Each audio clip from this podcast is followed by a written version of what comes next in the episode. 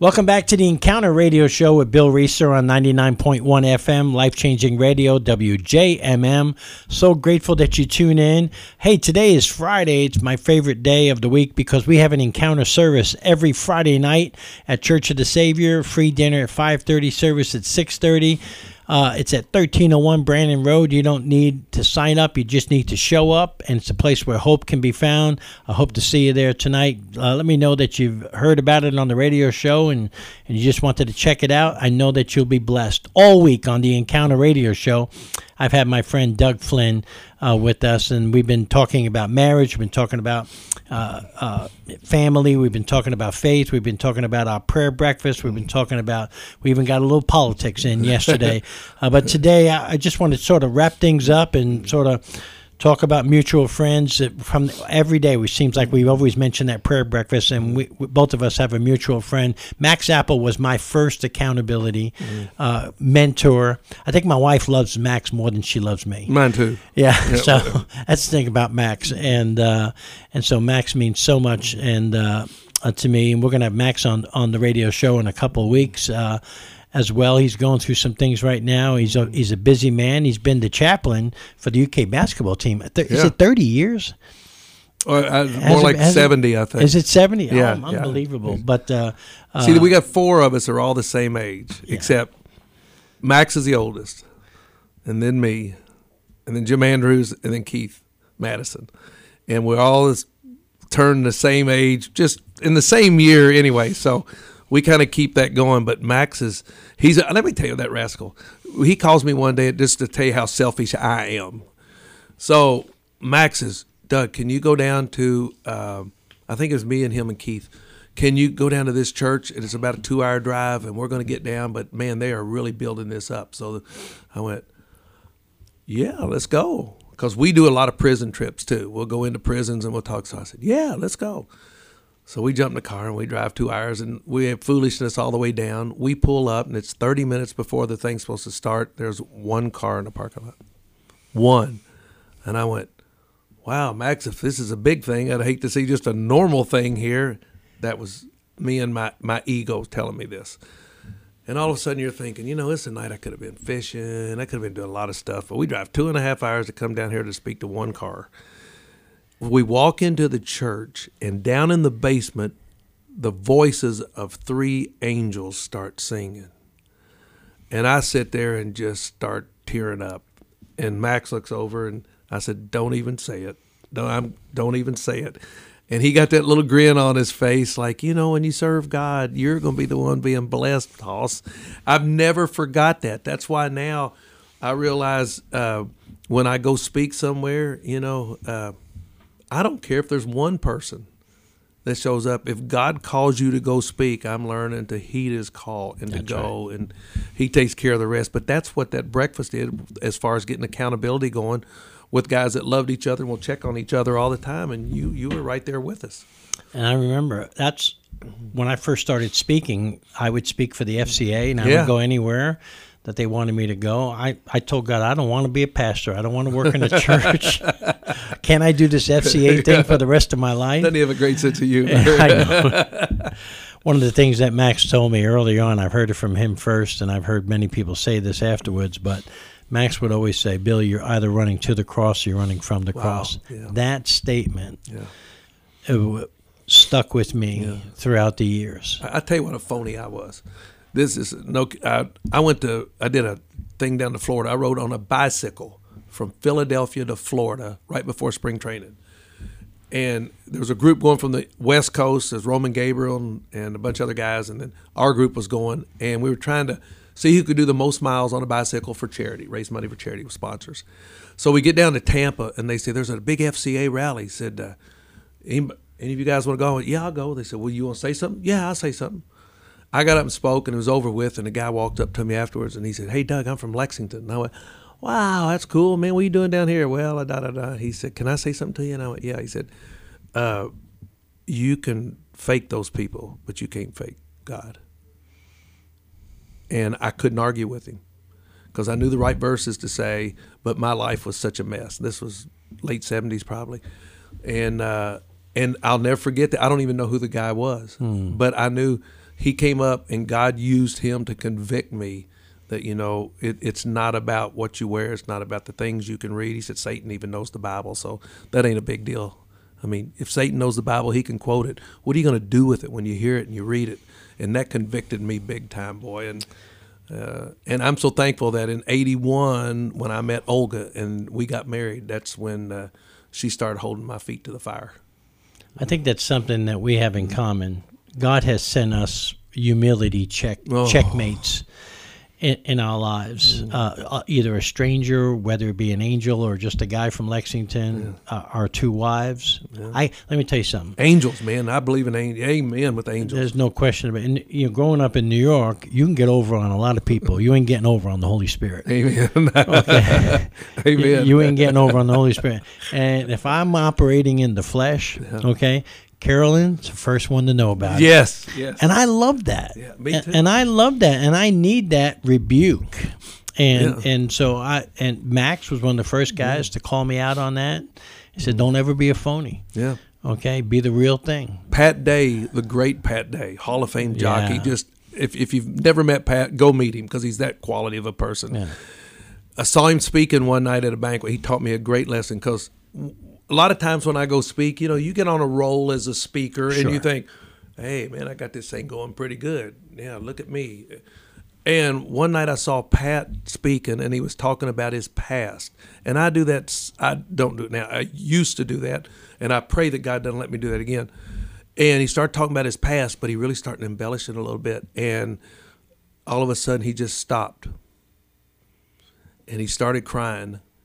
And he looked out and he said, Father, forgive me. He said, I was enjoying that a little too much.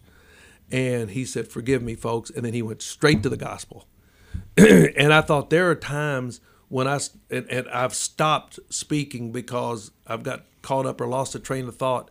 And that was all about me. And now I just say, God, don't let me do that. You know, I mean, j- just use me any way you can. Use my voice, mm. use my actions, use all of that. And and that's why I hate to take notes in there because God speaks me as I'm talking. As well, you know, when you preach, uh, you've got to have something guidelines. But boy, when the Holy Spirit takes over and He starts preaching through you, there's nothing more beautiful. And you sometimes you say, I don't, I don't remember saying that. Uh, Yeah. I, I know I was believing it. I know God was speaking and using me, but man, I just, I, if you just allow yourself to be used, it's amazing the things He can do with you. Well, somehow I think the humility that came from our friend Max has rubbed off a little bit. Yeah. Uh, and uh, we teach a lot about that at Encounter. God, you know, if God says something more than once, it must mean it's important. and in Book of James and Peter, Peter five and James four, it says He opposes the proud but gives grace to the humble. Oh, I've underlined as I'm going through Yeah. reading the Bible through the year. I'm in big bold print every time it speaks about humility. Yeah. I am writing it down in the book, and it's often. Yes. It is often. Yeah, and I tell people I'm I'm well versed in how to do warfare. I know I got all the scriptures memorized, how to do battle against satanic forces, the world, even my flesh. But when I'm proud and prideful, the Bible says that God opposes me. Mm, I don't have a scripture for that. All I can do is get on my knees and ask for forgiveness. that is that's. I think for guys, for me, Bill, it's Yeah. the same. That is what Yeah. hits me the most when I change my. Because in New York, I'm still getting buried for being traded for Tom Seaver. I mean, they did a thing on the '86 Mets, and a guy who does a podcast who was four years old when I played in New York just rips me for no reason. And it's they're doing a story on the '86 Mets, and it. I look at that, and, and of course, all of my New York friends from Fantasy Camp send it to me, let me know what has been said. And I finally just decided, you know, I loved going up there, and there were so many good people, but that that ate at me, and it's you could say a thousand good things about me, but that one, and that's just pride. That's all it is, nothing more. It's just pride. And so now I'm learning. I haven't got there yet. I'm learning to sort of laugh at it and. And uh, Max told me one thing too. You know, when I'm really struggling with some of that old stuff, he'll say, just say, Satan, thanks for reminding me of my past. Now let me remind you of your future. That's right. And that helps me get through so much. It does. It does. So we got about five minutes left on on the show. J- Have we covered everything? We didn't cover everything. Okay. Uh, so What's all those I'm- notes you got there in front of me? I just wonder if we got through all those. we don't have anything but a bottle of water and a drink from Arby's. That's it. Uh, okay. In in the in the remaining time that we have, give the give me two things that that you love about being married to Olga mm. today. Not just why you married her. Some of the things that she's inspiring you today. Well, I married the best looking woman I ever saw in my life. Period. I'll fight you on that. one. In my, I know, in my opinion, it was the best, and that's all it has to be. It's the Yeah. best looking woman I ever saw. I saw her for the first time, and I knew I was in d- deep trouble. And she has maintained that she is dresses to the nines every time she goes out. Everything has to be perfect. I love that about her. The other thing is, I remember the first time she ever had to speak in front of a crowd, and she got up in front of about 450 people and nailed it. And I prayed. I said, God, let give all if there's any nervousness or anything, give it to me. Let her be relaxed and comfortable, and use her. The lesson that was learned was that when I got married and I was out on that ball field, sometimes struggling, it was eating at her just as much as it was eating at me. That's the bond that when we got married, we became one. That I didn't really understand until that day. God taught us that lesson back in the '80s, and uh, she has maintained. She's become a woman of prayer. Uh, she doesn't mind praying. She doesn't mind speaking out in public. She doesn't mind challenge you on issues. She is a no nonsense person in a in a life where I was used to. All right, let me try to make everything right and soften things up. It's not it. I mean, if you've got something coming out of your nose, she won't say you might want to get a Kleenex. She'll say you got something coming out of your nose and it's nasty and you need to take care of it that's what I love about her because she's just uh, no nonsense and she loves Jesus. Oh, she loves Jesus and she loves her family. And the things she did going through the death of my two parents was as if she, I mean, we've been there 40 years, but she loved my mom and dad too.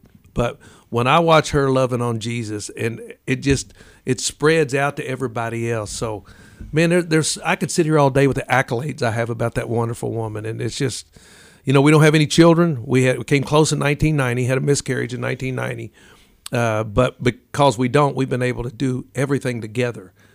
And when people say, "Who's your best friend?" Well, there's no doubt who my best friend is. It's my wife. She knows more about me. She knows everything about me. I keep no secrets from her, and uh, she'll challenge me. And I love that part of her now. But she's also my biggest fan. And man, there ain't nothing better in the world than that. I love that. Thank you for honoring her, and every word that you said is true about her. Uh, with about a minute left, here's a question for you: How are you always prepared to give an account of the hope that you now live for, especially in the world that we live in now? Mm, I'm, I mean, always to be well. The Bible tells me I better be ready, and That's it tells right. me I have to have it with words, and I have to have it with knowledge, and and I'm not that smart, and uh, so you got to have it, and you've got to lean upon what God, your daily relationship with God. Study him, the His Word, and have Him speak to you. Ask questions. I underline things because there's questions I want to know. Why did my friends lose their baby uh, before the day it was due? Why'd my sister disappear? But the most often heard word in heaven is, "Oh." because God's got it. If we will just let Him take control of our lives, and Bill, that's my daily goal: is let God control me from the moment I get up to the moment I go to sleep, because I know that He has it planned a lot better than I will. And I, when I get in eternity, there's going to be eight and ten and twelve pound smallmouth bass for me to catch. What an inspirational word uh, from our friend Doug. Doug, thanks again for uh, being with us on the Encounter Radio Thank you, Show. Billy.